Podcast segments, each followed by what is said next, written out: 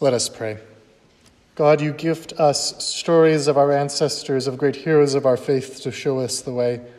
Help us learn from the wisdom of Phoebe, that in the ways that she led your people, may we learn how it is to follow you in our time. Amen.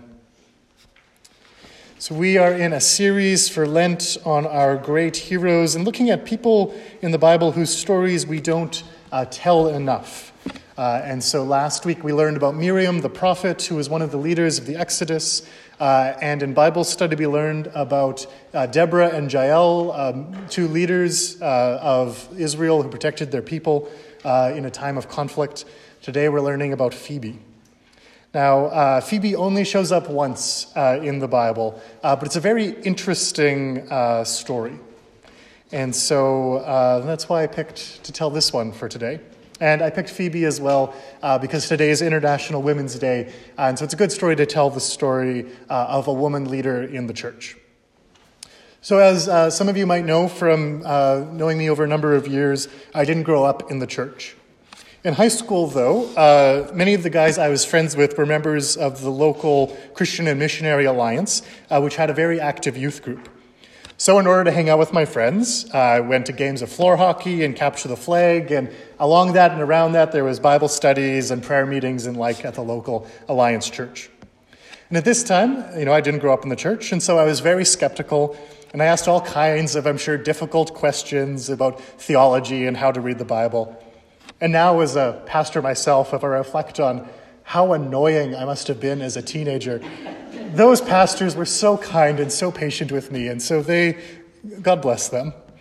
Uh, and so I kept going uh, to this Alliance Church youth group because the, the, had my friends, the guys there I thought were pretty cool, uh, and also because there was something stirring within me, something that was starting to grow. Uh, and then that would kept that kept growing until the summer of 2006, when I had an encounter with the risen Christ and became a Christian. And so then I had to decide, well, what church am I going to go to? So, one option would be this Alliance Church. Uh, that'd be great. Another option uh, that I thought about was the church that my grandmother went to, and um, the church that my mother had left. Uh, and so I reflected on what was really important to me in a church. And I decided there was three things uh, that I wanted in a church. I wanted, as a new Christian, a church where I could ask questions and where I could doubt and where there was room for differences of opinion. I wanted a church where I could be gay. And I wanted a church that welcomed women fully into leadership. And so uh, I was lucky to serve on a committee uh, that uh, worked on restorative justice, helping people, mostly younger people, who had committed minor crimes uh, avoid prison or more punitive approaches uh, with a restorative approach instead that tried to bring them back into the community. And so I was trained in how to participate in uh, called community justice forums, uh, where you would bring uh, an offender who admitted what they had done, uh, family members or other support people, the victim or victims, and their support people. And then I was trained to represent the wider community and how the idea that crime isn't just between a person and the victim, but the whole community is broken, and so the whole community needs to be brought into the healing. And uh, the leader of this initiative was the United Church minister, a woman by the name of the Reverend Anja Ginion. And she uh, was a woman of incredible faith. And in this work in the community, I saw uh, how much of a difference she was making. I saw her kindness and compassion, her commitment to justice. Uh, and I thought, well, I should give Anja's church a try. And so I did. And when I arrived, there was uh, one of the lay leaders of the church. I don't know if she felt, held any official titles at that time, but she ran that church. Whether she was the chair of the board or not, she ran that church. And when I arrived, she said how welcome uh, I would be and how glad she was to see me. And of course, Anja welcomed me fully. And so uh, these two women leaders uh, showed me that this was a church that, that I could make my home. And I found my way into the United Church uh, thanks to their gifts. And so that's something that's been important to me. And so I've had a number of ministers myself over the year uh, Anja and Jane, uh, Faye and David and Nabucco uh, were the ministers who uh, served over me. Uh, and now I have the joy of being a minister myself. And the first person in the Bible to be given that title of minister is a woman named Phoebe in Romans 16. The verb to serve is used many other times, but the first person uh, who seems to be described as a minister is Phoebe. And in our Bible reading, uh, Phoebe is given three titles she is sister, minister, and leader. And so there's going to be three Greek words, so bear with me. Sister is the Greek word adelphe, uh, and it'd be most familiar to us in the name of the city Philadelphia, which is the city of brotherly love. And so uh, adelphe is just the, uh, the word for sister. And then there's the, she's described as a minister, and the word here is diakonos. And so we have diaconal ministers, and that comes from this Greek word. And its root is the word to serve. Uh, minister in, is the Latin word for servant. Diakonos is the Greek word for servant. And so a minister is a servant. And so she's described as a minister. And then she's described in what I translated as leader, and is the Greek word pro status. Uh, pro means before, in front, shows up in lots of English words, and uh, status is to stand up. So it's the person who stands in the front. Uh, and that's where uh, this word comes from. And the other interesting thing about Phoebe is how she's not described. So she's a sister, a minister, and a leader, but there's no reference to a father or a husband. Uh, that while she might have these things in her life, that what's important about Phoebe is her work in the church and not what men she belongs to. And so Phoebe is an important leader in this, this church. She's the minister of the church in Cenchrea, and uh, Paul is getting her to do a favor for him. Uh, she has done many favors for many people, we're told, and uh, it's likely, based on the structure of the letter, that Phoebe is the one who is taking it as uh, from where Paul is to Rome. Given the fact that she's probably traveling, and that if she has a, is the leader of the church, she's probably quite a wealthy woman uh, who probably travels a lot for business. And so she is traveling, and the tradition uh, is that the person who took a letter would often be the person to read it and to explain it. And so Paul writes some notes about how helpful Phoebe has been and hopes that the churches in Rome would welcome uh, Phoebe into their midst. We're given uh, five uh, groups of people in Romans 16, which suggests that there were five uh, churches in Rome.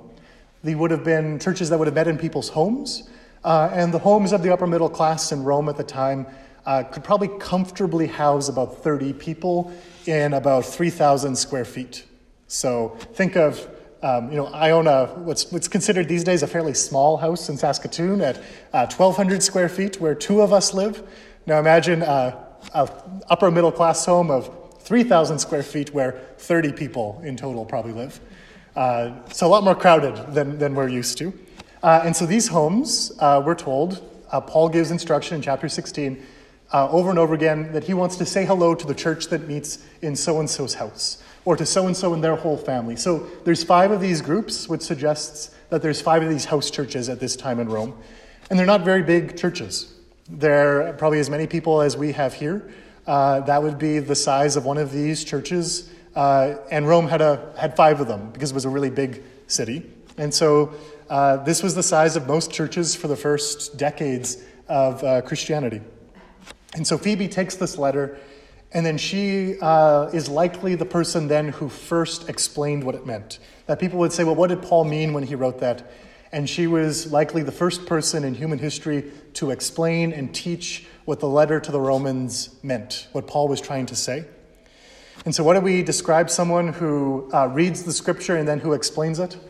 It's preaching.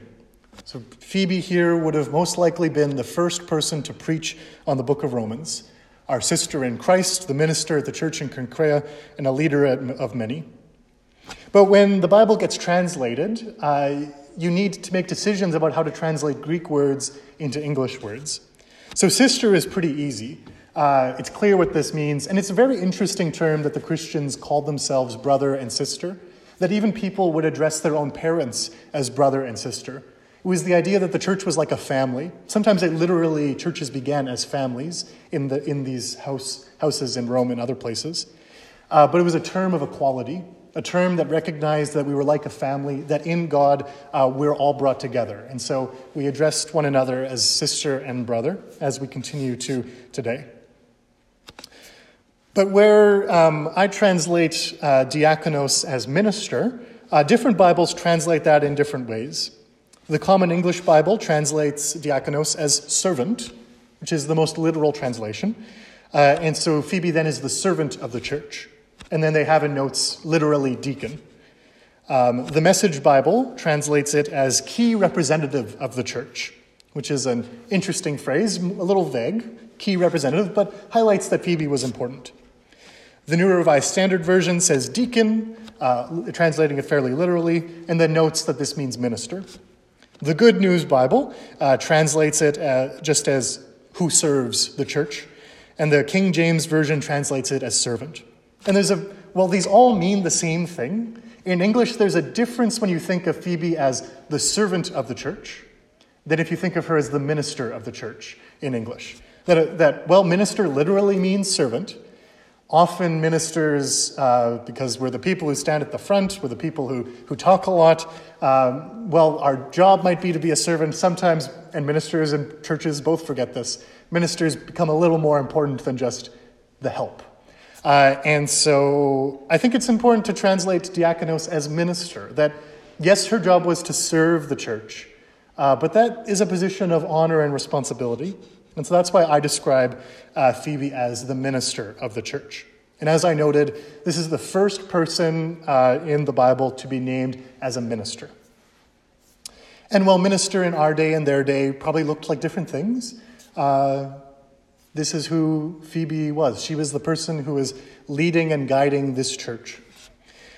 Uh, then the second uh, title she's given is uh, much more difficult to translate, prostatus. It literally means to stand in the front, the one who stands in front. Uh, in other places uh, in Greek, it's used to refer to the leader of a group, the president of a club. Uh, sometimes it's a sponsor, someone who is uh, like a patron, you know, who would be the person who provides the money for uh, a community group, for example. And so the Common English Bible translates prostatus as sponsor. The New Revised Standard Version translates it as benefactor. Uh, and so this makes sense. Someone who has a lot of money and who sponsors or is the benefactor. But most translations uh, translate this word that literally means the president or the leader. Uh, the message translates it that Phoebe is the one who says, She's helped many. The Good News Bible translates this word, literally leader or president, as good friend. And the King James Version translated, translates it as uh, uh, which literally means helper in more modern English. And there's a big difference between helper and president.